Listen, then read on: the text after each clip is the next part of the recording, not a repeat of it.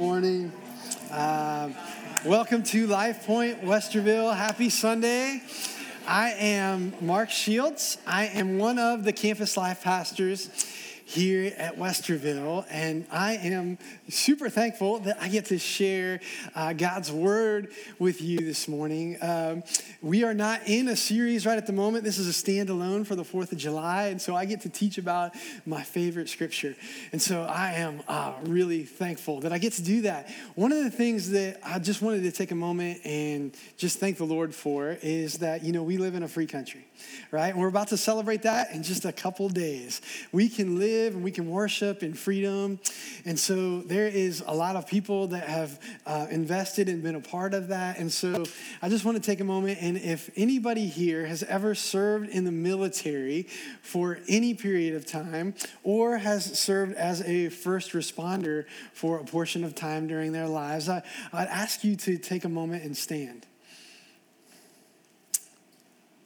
All right. Yes. Okay. Thank you, thank you, thank you. I know how you feel. You don't want to stand, right? Um, but we are we are honored and we're thankful for your service, and uh, and we are blessed by some of the sacrifices that you represent from other people and yourselves. So thank you.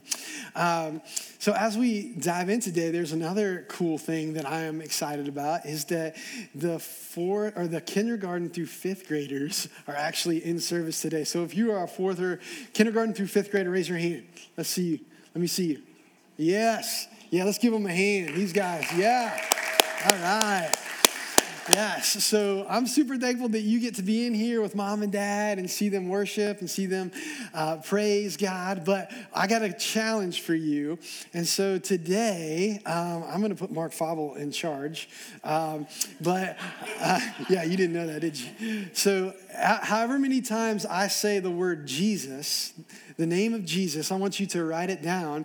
And if you can get the right number that Mark counts, uh, you are going to get a prize after service out in the lobby. We've got some prizes out there. And so, at, in, in, addition to your little packs, uh, you try to count the many times I say uh, the name of Jesus, and that, that'll be really, really fun. Uh, what'd you say? Did somebody say something? I, am sorry, I can't, can you? Um, so I got here. I wanted to sh- share with you just that has to do with this message, and that really kind of I didn't realize it at the time, but it's marked my heart and my ministry for the Lord, and and so this scripture is a part of that that we're going to dive into today. But uh, when I was 22, um, I found out that I was going to be leading children's ministry. There was a church plant at my home church, and they said, Hey, uh, I want you, Mark, to be the leader of this children's ministry. And I had no former, f- formal education in ministry or anything, but I loved Jesus, and I grew up in a big family, and I loved kids. So I was like, Hey, I'll do it. And they said, Well, we want you to learn about it, learn about curriculum, get to know people, get inspired. And so we're going to send you and your wife to San Diego, California for a children's ministry leader conference. And I was like, sweet. All right. You know, I'm 22 years old. I'm like, Colleen, guess what? they want to send us to San Diego. You know, that's going to be super cool. Uh, and so, side note, like when we get there, my dad was a big traveler and he gave me this upgrade for, um, you know, a rental car. and so we get to San Diego, no kidding. I get there and we're in the rental car place and I'm like, hey, I got this free upgrade. And he's like, oh, that's cool. He goes, I got a question for you. He's like, you know what? We got a few Mustang convertibles. Would you like to upgrade to one of those? And it's free on us. And I was like, yes. Yes, count me in. He's like, the trunk isn't very big. And I was like, we will make it work. You know, we're, we're going to have some fun. And so that was just a, a, cool moment. But one of the things that shocked Colleen and I when we got to the conference, uh, kind of, you know, really, really honestly, it wrecked me um, because there was probably a thousand kids ministry and youth ministry leaders, um, you know, high school to babies at this conference. And I was so excited to learn and glean. Um, but I, we go into the large group sessions where they're all together. And I found out that out of probably about a thousand people, I was one of about a hundred men. So we had about 900 ladies and about 100 guys. And, uh, and it, it, it, shocked me. I had I just had no clue. It never even had entered my mind that that would be the case. And so uh, I talked with Colleen about it. We had prayed about it that night, and I knew that it was wrong. I just knew that there was something wrong about that, and and I knew that it was it was a part of the enemy's work in his church. And I was like, that's it's not the way it should be. And Colleen uh, I feel like I, I, have to be obedient inside of that. And so today, I, I, I tell you all this today is that, guys, uh, we're going to talk about family, the church family, and then individual families, both. And I am going to talk to you, men, and there is a role that we have to play, and it is not easy, but it is God's will for us. And so as we step in, there might be a little conviction, but so get, get on your seatbelts, guys, because uh, I know the Lord has some, some good things for us. Um, so as we kind of dive in, I want you to consider this. All right, before we go into the scripture, I'm going to go into. Um, it's going to be Deuteronomy chapter 6, verses 4 through 9. So you can kind of turn there on your phone or in your Bible, however you'd like. And while you are turning there, I'll just tell you, as I was getting ready to teach this scripture, I was reminded of a moment when I was in uh, school, grade school. And um, the teacher said, I think it was like second or third grade, she was like, hey, make sure whenever you speak that you put the emphasis on the right syllable right? And I was like, what? What is that word? And then, of course, she meant to say, put the emphasis on the right syllable, right? So that if you don't say it right, you are going to mess up everything you want to say. And so the syllables are really important. And so as we dive into this scripture today, I want you to know that the, the, the heart that God has, the emphasis of this scripture and what it is meant for you and for, I, and for me is that this is mission, mission mission critical right this is this is god's directive for his people and it's very very significant and so i want you to consider two things okay today as we talk okay first thing is you know with your person, if others watched your life and what you are doing, what would they conclude is the emphasis of your life? Right? If somebody was a, an outsider and they observed you for a couple weeks, what would they watch and what would they see and what would they conclude is the emphasis of your life? In the same vein, this is even a little bit worse. so, uh, but uh, if somebody was able to see the thoughts in your mind, right? If they were able to observe what goes on between your ears, what would they see is the emphasis that goes on in your mind? What, what encompasses your thought processes in your daily life? What, what weight sits on your mind on a daily basis?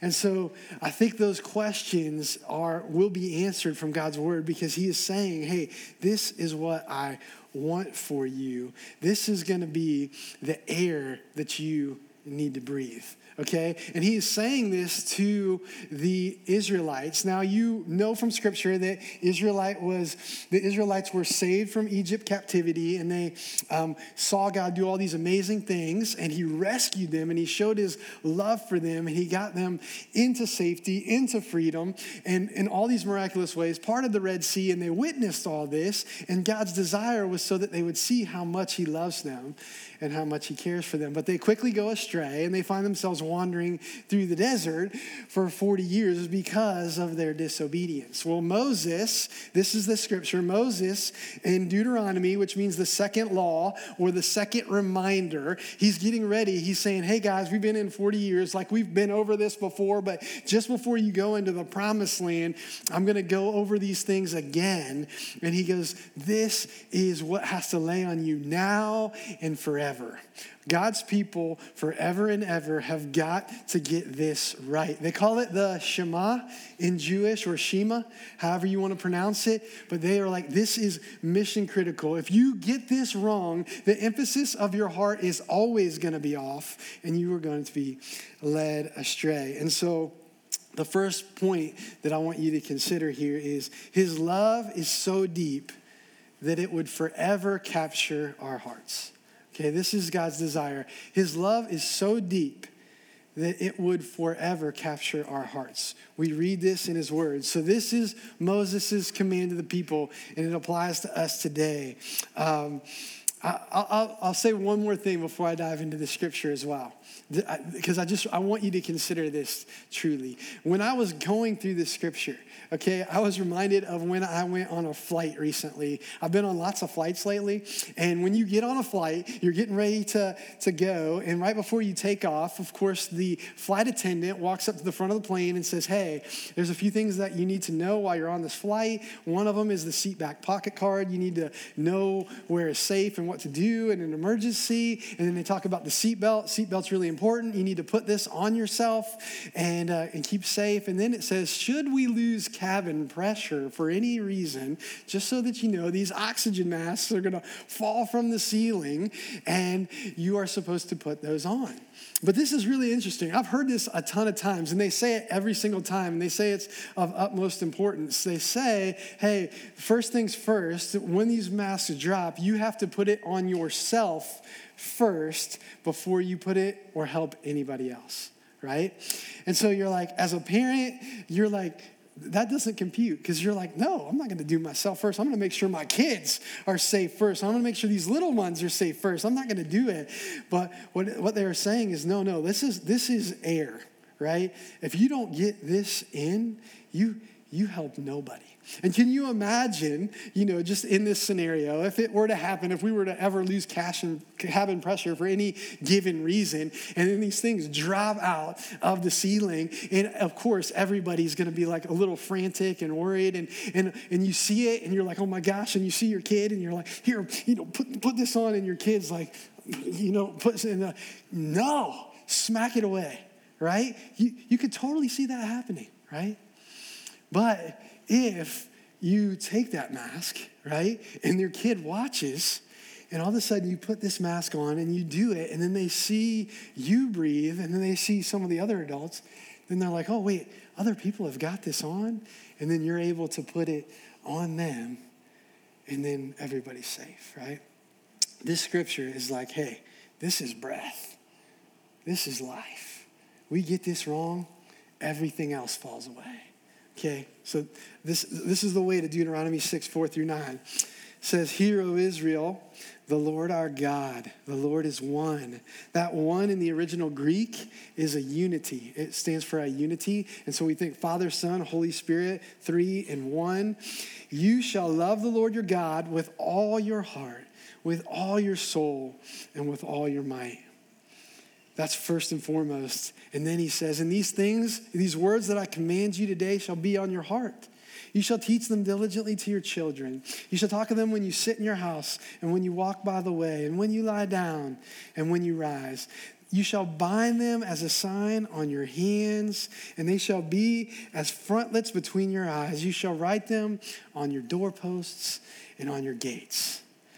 And so, this is what he's saying right before they go into the promised land, before they enjoy the, the houses that they did not build, and they get crops from the vineyards that they did not plant, and the place that they've been waiting for. When they finally get there, Moses is warning them hey, if you forget who, if you, if you don't love the Lord your God, if you get this wrong, if you don't draw life from him, if this isn't the breath you breathe, you're going off really, really quick. And just I want to make a quick note of this families and singles and couples, anybody, this is called the family framework. And all of us have to play a role in the family. We all have families that we're a part of, and we all have a faith family that we sit here right now with. And so God has a plan for each and every one of us in this. So it's for everybody. But in the family framework, it has Deuteronomy 6 and all the ways that you can work His word in into the everyday rhythm of your life and to, and to teach these things to the to the next generation. So just want to encourage you there. Okay, so that first part of the verse says, hero Israel, the Lord our God, the Lord is one. You shall love the Lord your God with all your heart, with all your soul, and with all your might. So, parents, what this means is he's speaking to you. I'm going to speak to everybody today, but specifically a lot is going to be towards moms and dads. And it says that in his word, you are the primary faith influencer in your child's life. Nobody is going to see more of Christ. They are not going to be impacted more by anybody else than you Okay, so there's a weight to that, right? Good news, good news. There is nobody better for your kids than you, even in your failures. And we'll talk about that in a little bit. But you are to be the primary faith influencer, not, not the church, right? That, does that make sense? That doesn't make sense all the time from what I have seen lived out. People kind of think like, well, you go to, you want your kids to learn, you take them to school. You want your kids to know Jesus, you take them to church. No, that's not the way the Lord set it up. He was like, no, moms, dads, you're, you're the primary faith influencer. Now, this is this is also another piece that is that is right straight to the heart and this this is very kind of convicting and this is guys where I, where I dive into you a little bit but it says that uh, in Ephesians 5, so under the blanket of this rule, we are supposed to draw life from God. In Ephesians 5, it says that we are supposed, husbands, love your wives as Christ loved the church and gave himself up for her. Okay? Husbands, love your wives. And then it says, Wives, love your husbands and submit to them and respect their role in the family and love each other. Now, You've probably heard that before, but what is the significance of that in the family? I will tell you, I have seen and experienced in my 25 years of ministry with family and kids. I will just tell you that when mom and dad are good, right? For whatever reason, when mom and dad are on the same page, when the kids can see that mom and dad really do love each other and want to be with each other and hang around each other and there's joy, the kids have solid ground to walk on. They might not even know the Lord yet, but they they just it's it's like that is their first impressions of God. Like, you know, this authority, this role. And when mom and dad are good, they've got solid ground. They're healthy, they're doing good. But when mom and dad are not good, even if mom and dad just get in an argument, or God forbid, mom and dad get into a place where they can't even stay together or tolerate each other anymore, right? In that space, what I have seen and experienced years and years over, uh, I mean, hundreds and hundreds of kids, is when they step into that space, they don't have ground anymore. They are literally like astronauts, and they are just floating and they are just looking for something to cling to, something to keep them stable, something that they can count on because their whole world just gets twisted in a way that they've never even seen or understood. And so they just need stability, they need discipline, they need consistency, they need love. And they're just like, what do I do? So they'll grab anything. Single parents, I'll just encourage you with this when those moments happen, the Lord always steps in. And guess where he steps in? All the time. I've seen it over and over again. He steps in with men and women in the church where there are just these men and these women who don't have kids, don't have families, that step into this space and mentor and love people and let God use them, and they can be the, the peace that you need. And I will tell you as well that Christ has a special relationship for those that depend on Him in those moments, and He is more than sufficient. He will go before you and do the work that you can. But I'm just telling you, this, this is huge. So, so, like, but the thing is, just like we talked about at the beginning, like with that mask, that's not normal for a lot of people. What I have seen and experienced over years is usually once you are blessed with that younger generation, once you are blessed with those kids, then all of a sudden that primary relationship between mom and dad becomes secondary. And just like you want to get those kids the mask first, right? You want to put your heart and your mind and your thoughts and your life and, into those kids first, and then at the neglect of your spouse. And when that happens, the, honestly, it, it is detrimental to a lot of things. You have to stay in love with each other, husbands and wives. Date each other. And when you do that, like you are you are coming under God's loving authority and the kids will see that mom and dad are good and they will have solid solid ground. So husbands, date your wives. Step in to these spaces. Okay? This is huge. Second part of that verse, another, another part. Um, Teach them diligently to your children. Talk to them when you sit at your house, when you walk by the way, and when you lie down, and when you rise. So he's basically saying, hey, th- th- you have got to weave this into the rhythm of your family. This, this love that you have, if you really do love me, you're going to see, the, the, the younger generation is going to see that affection for me, and it's going to be played out throughout your day and throughout your life. So every family here at some point has got to wake up kids to go somewhere right? And and maybe it's just waking up and say, "Hey, let's enjoy the Lord's day. Thank him for the day." Right from the beginning of the day. Every family here is going to feed kids at some point. Even if it's just chucking nuggets at them in the back seat on your way somewhere, you still are going to be with them and you're going to have this, you know, isolated area where you can talk with them and God can use that. So he's saying, "Weave these things into your everyday rhythm." And every night you're going to tuck your kids in bed. And I always tell families you know how, like, especially when they're little, you kind of like tuck them in and put that blanket over them. Don't ever stop. Don't ever stop, but blanket them with prayer. And just, and let them hear your words. Let them hear mom and dad pray and speak life over them. Speak life over them. Tell them who you think they are and you, who you imagine them to be in Christ and the warriors that you'll hope that they'll one day be for the King.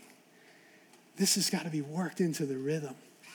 But this is where it has to do with everybody as well. This is this is huge because that rhythm, that desire that God has for us to do it every day, you know, no matter where we're at, it has to do with everybody. Singles, young adults, young couples without kids, older couples with kids, grandparents. I'm just telling you grandparents are gold in this area and it is you, you have got to be a faith influencer. I mean, star, underline it. You've got to be a faith influencer in somebody else's life, whether it's your kids or not. It could be aunts. I mean, you could be an aunt, uncle, anybody. It could be a nephew, a cousin. It could be a neighbor of a family down the street, and you just pour your life into them. Whoever it is, you have got to pour your life and your love for Jesus. They have got to see it. They've got to see other people. The significance of this uh, came about when I read this book. It's called Sticky Faith. Okay? They surveyed thousands of kids that went to college, that grew up in the church. Okay? And of the thousands of kids that they surveyed, they said, hey, what is it about your faith that made it stick? Because most people, the large percentage, I think right now I've heard, last I heard it was like 65% of kids, once they go to college, they walk away from their faith. So, what was it about this, about what you did that stuck? What, ask the kids, like, how did this faith stick? And there was, sorry, grandparents, moms, dads, there was no silver bullet. Like, this is it. But what they did find out that was really interesting is that these kids, that had these parents that grew up in the church and they loved on them in the church had five other outside faith influencers pouring into their lives from childhood on through college. Five other faith influencers. That's teachers, that's coaches, that's mentors, that's neighbors, that's, that's the church. That's, that's you and I. That's our space. That's what we're called to do. And so, other faith influencers are huge, huge in a child's life. And so, that's each and every one of us, right? We get to step into this space. God could do it on his own, but he lets us be a part of it. What a privilege. Um, then this last part of the scripture where it says, You shall bind them as a sign on your hands, and they shall be as frontlets between your eyes. You shall write them on your doorposts of your house and on your gates. And so what he's saying is this you cannot miss this. It's every single day. Reminder you've got to put it on your doorpost so it's the last thing you leave when you come home and you praise god and smack the sign on the way out as a family. And then when you return put it on the gates so that you remember, hey, this was a day that the Lord made, and we got to be joyful and glad in it. And we're going to do this as a family when we get home every single day. And then he uses that frontlets thing. What is that, right? Like frontlet, wrap him on hands and frontlets between your eyes. And I'll just tell you, in the Jewish tradition, what they used to do, and this is really kind of cool in my opinion. Uh, I, got, I think we have a picture right there. So um, they used to take the scripture and they would put it in these things called phylactery boxes and they would wrap this around their hands and this was attached to them. And the whole premise of it was that this word would actually get in their way and be annoying throughout their day and be a constant reminder that this word that is in this box, I need to live it out. I need to use my hands and use my feet and use my body to do the things that that this scripture says. Like it can't just be in here, it has to be in my life. And so they would, every time that they would mess up, they would remember, oh God, I got to do this word. Like, I love you. I need to show people that I love you. And so that was the, the hand. And then they would say, and then as frontlets between your eyes. How annoying would that be to have that box just sitting on your head all day? But the, the idea was is that that scripture would so be a part of their consciousness and that they would remember it and they would memorize it that it would come out in their thoughts, that it would come out in their speech, that it would come out and even protect their dreams right? That this, that this word would just so encapsulate their very minds in between everything in their ears that it would change them forever. And this was their desire. And they had to do it physically because they knew if they didn't have that the, the constant reminder that they would just go astray. The emphasis of their hearts would be off quicker than they could, you know, shake a stick at it. And so that was really, really critical. And, I, and to go along with that, I will just tell you that this young generation, right, these, these, these little ones and these high school students and even these college students, they need to see men and women that go, right, that leverage their lives for the Lord, that just go, that love the Lord, and it affects their hearts and their minds so much that they are constantly going. Like, where do you go? Like, you go as the church, you can go right in the lobby and meet people and serve on connections. You can go in security and help keep us safe. You can go and invest in the next generation, in kids and in students. Like, you can go in that way. But they have to see you going, going to your neighbors when they're hurting they, they need to see moms and dads and authorities and faith influencers that do all these things. It's huge. And it, it, hit home for me just a few years ago when my good friend Ryan Bosler called me and said, Hey, man, um, I want to go to Uganda and um, I want to bring my, my two girls. And he was like, do you think it's safe? Do you think it's okay if kids go? I don't know if that's something that we do as a church. And so we, we did a little bit of work and we found out, yes, this is going to be safe for the kids. And I got a picture of Ryan right there. And, and I'll just tell you what, Ryan would be the first one to tell you that he's a mess. Like, he's just like you and I. He messes up all the time, and his kids know him. they know that sometimes he says things and then does something different. They know that there's a hypocrisy there, but they know their dad loves them. And guess what those kids got to see? They got to see their dad loving on other kids, teaching God's word, praying for those in need. They got to be with their dad in worship. And I was like, wow, man, they get to see their dad going.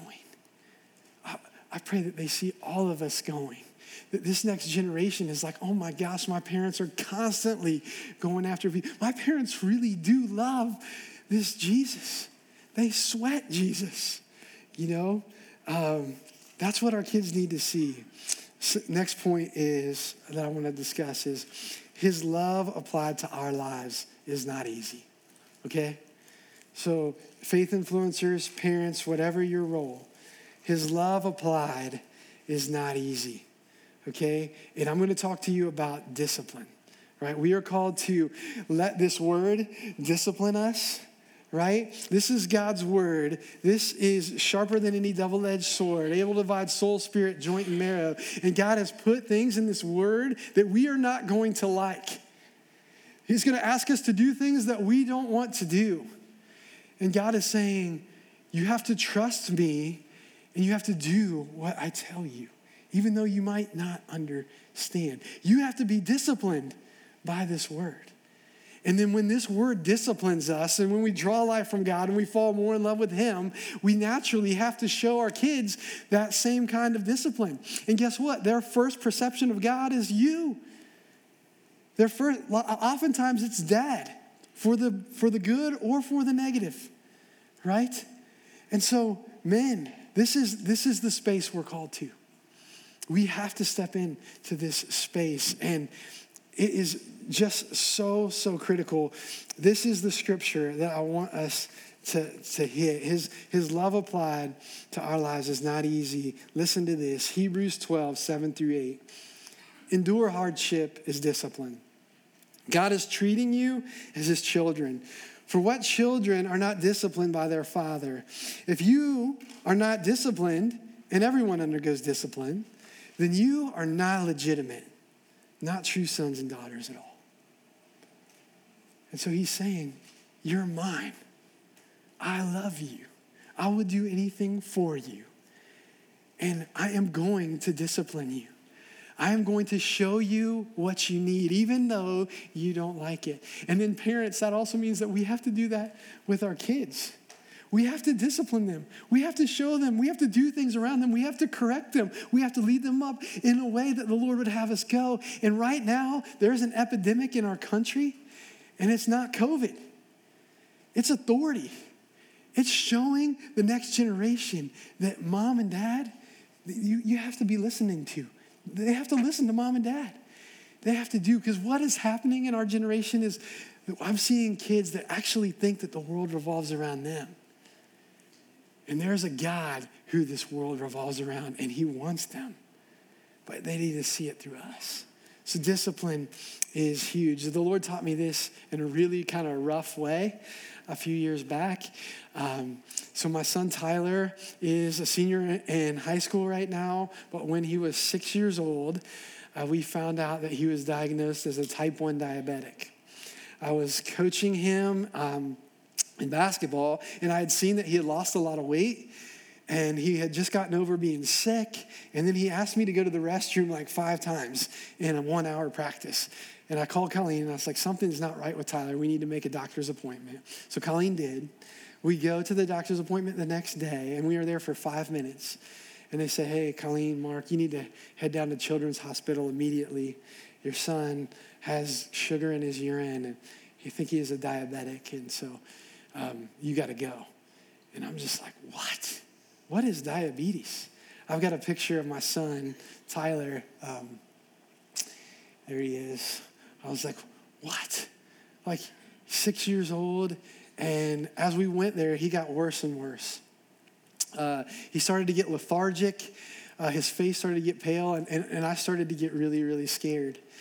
And so, sure enough, the doctors, they come out, and I didn't know that they had to make sure they weighed him and look at his carbs and get this ratio, and then they had to give him the right amount of insulin, and then my six-year-old gets a shot. And in like two minutes, color comes back to his face, and he asks for his Nintendo DS. He's like, Dad, where's my Nintendo DS? And I was like, oh, thank you, Lord. But then they told us, hey, you know, you gotta, you actually have to learn about this disease. And so You've got to learn about how many carbs he eats and how to figure out the ratio. And then you have to check his blood sugar. And then you have to make sure that you give him the right amount of insulin. Too much can send him in the hospital. Too little over time can cause all kinds of problems. And so it's got to be the right amount.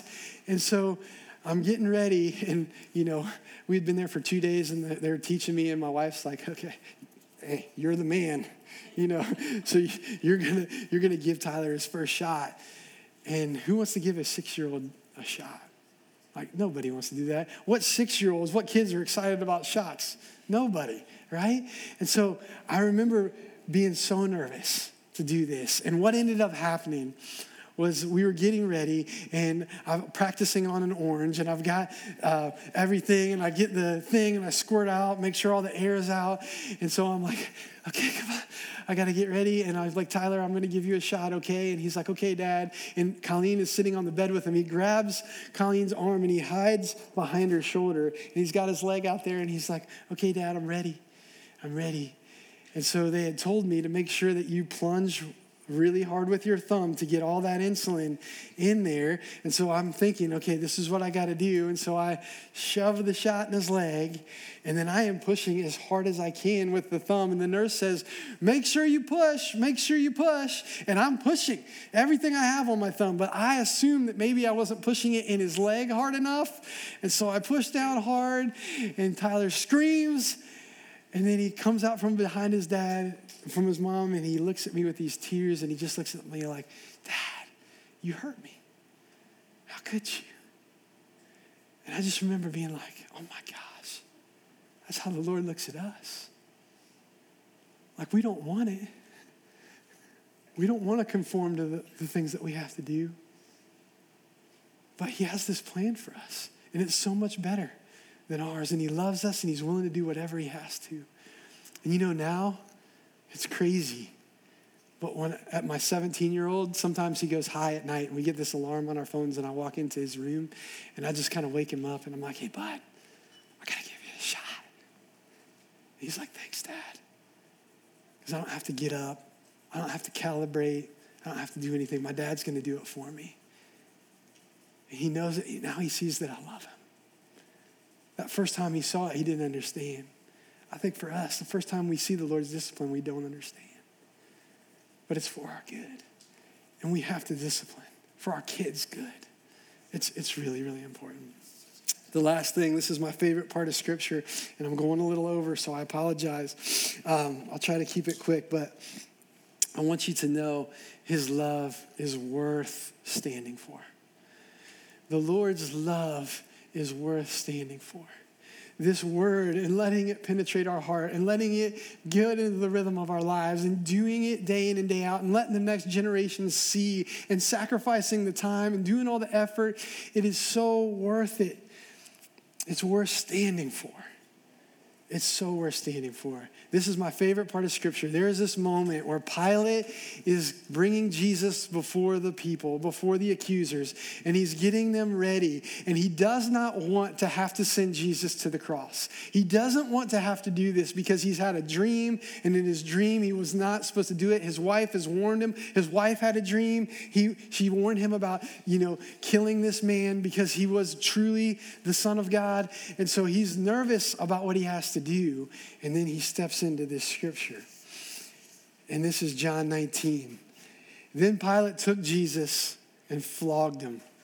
And the soldiers twisted together a crown of thorns and they put it on his head and arrayed him in a purple robe. Parents, we put, like in the Jewish tradition, they put the phylactery boxes on their heads just to remember, just to try their best to remember this word. Jesus, right now, is paying for all our failures as parents. You are the best one for your child. And even in your mistakes, Jesus redeems the whole thing. And when we mess up, He's taken the crown of thorns. What a gracious gift. It falls on Him. Okay? So, put it on his head and arrayed in a purple robe. They came to him and saying, Hail, King of the Jews, and struck him with their hands the failures that we do, Jesus took those too.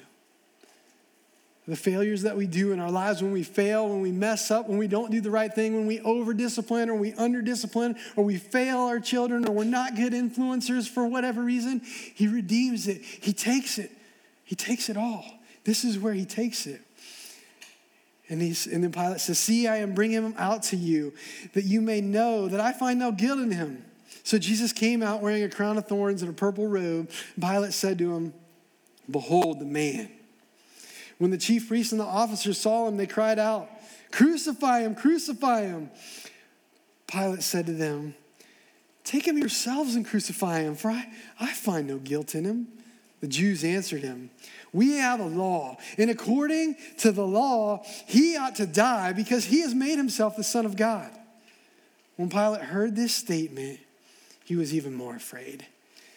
And he entered into the headquarters again, and he said to Jesus, Where are you from? But Jesus gave him no answer. So Pilate said to him, Will you not speak to me? Do you not know that I have authority to release you and authority to crucify you? Jesus answered him, You would have no authority over me at all unless it were given to you from above.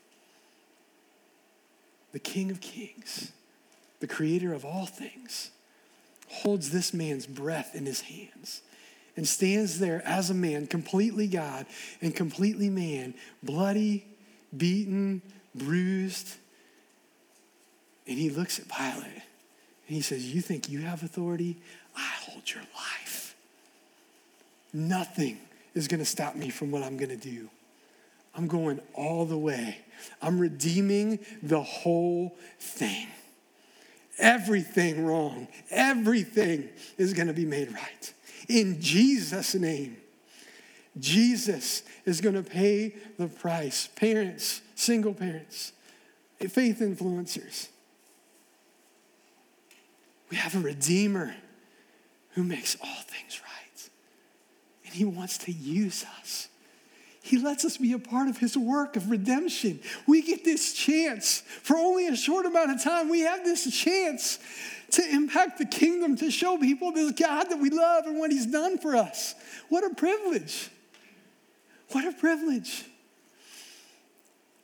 I'll just tell you, I want to celebrate this with you because, because of your obedience, because of your faith, because of this church and the people in this body, we have had young adults, and God has been using them in mighty, mighty ways. And I just want to share with you this, these things. So there is a, a guy who teaches faithfully in the kids ministry. And he told me when he first started five years ago, he's like, I am not the right guy. I've done Boy Scouts before, but I have never taught kids. And so I feel really uncomfortable. And I was like, Jason, you'll be perfect.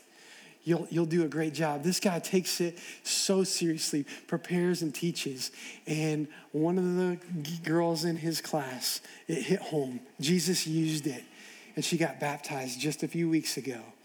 And as she, right before she went under the water in baptism, she said, I want to thank Mr. Jason for teaching me the word. I was just like, yes. There's a young man who his, his friend was struggling with some things. He, he, he believes that he's an atheist. He doesn't, he's not sure about this, this God. And so his name's Carter. He brought his friend to, to Pastor Ed, and Ed spent two hours answering all his questions and talking with him about Jesus. And now that guy was at church this morning. Praise the Lord. Ed's daughter, Abby, just went to Young Life Camp. And at Young Life Camp, they teach them about Jesus all week long. And she invited a friend. She got sick while she was there, so she wasn't feeling great. But her friend heard the gospel, accepted the Lord, and, and Abby got to walk her through Romans and literally lead her to the kingdom.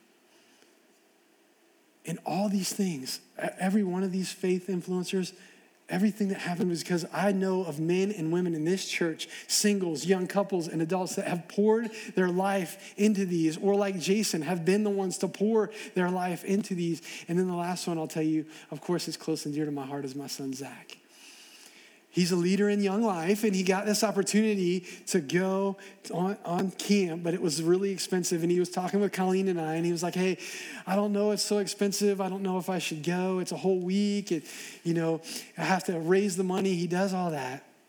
He goes to young life camp. They hear the gospel over and over. They hear about their sin. They hear about how who christ is. And then they get this opportunity at the end of the week and it said they say that let, the scripture says, let the redeemed of the Lord say so.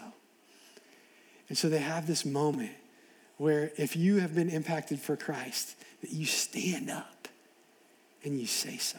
In front of all your peers, hundreds and hundreds of peers. If you love Jesus, you stand up. Zach oversaw 10 kids. Two of them he knew loved Jesus already. And the night of the say so, seven of his 10 all stood. And he said, Dad, I was just in tears. And I know that that moment never happens if it's not from men and women in this church pouring into my Zach. It's surely not Colleen and I. We have messed up so many times, they are countless. But we have this Jesus that redeems us. And my kids know I love Jesus. You know, when he told me that seven people gave their lives to Christ, I didn't make a reaction, but inside, I was just like, yes, yes, that's my son, that's my boy. I could never be more proud. He would let the Lord use him like that. I saw the battle beforehand. I knew that he didn't want to go, but he went. Men, we got to go. We got to stand. We step into that space, we protect, and we show them that we love Jesus. Would you guys join me in a word of prayer? Lord, we need you. There's just, there's just no other way to say it. We need you. Lord, we're so thankful that you, that you didn't want heaven without us. So you brought heaven down in your son, Jesus. And you entered this space that you didn't have to. And you took on our sin and our shame and you redeemed it all. So, Lord, the best thing is, is that I know you're coming back again because the grave is empty. You walked out of the tomb and you are alive and you are here in this room right now and you know that your children are here with you and you want to use us. What a privilege, Lord. What a privilege. I pray, God, that you see us when you come back. I pray that you see a church that stands. I pray that you see these men and these women in this room standing for you with their neighbors, standing for you in their workplaces, and standing for you in their church. I pray that they would ring out their lives for you. And that this generation would see him and they would fall in love with you, Lord Jesus, the great Redeemer, the one we need. Thank you. And if there's anybody here who doesn't know Jesus, you just say, Dear Jesus, I know I'm a sinner. I, I need you as my Savior. I confess that I'm a sinner, and I know that you died on a cross for me. I believe that you rose again. And I believe that you want me, and I want you. Be king of my life. If there's anybody here, just pray a prayer like that, and you're His. And for the rest of us, Lord, help us stand. It's in Jesus' name I pray.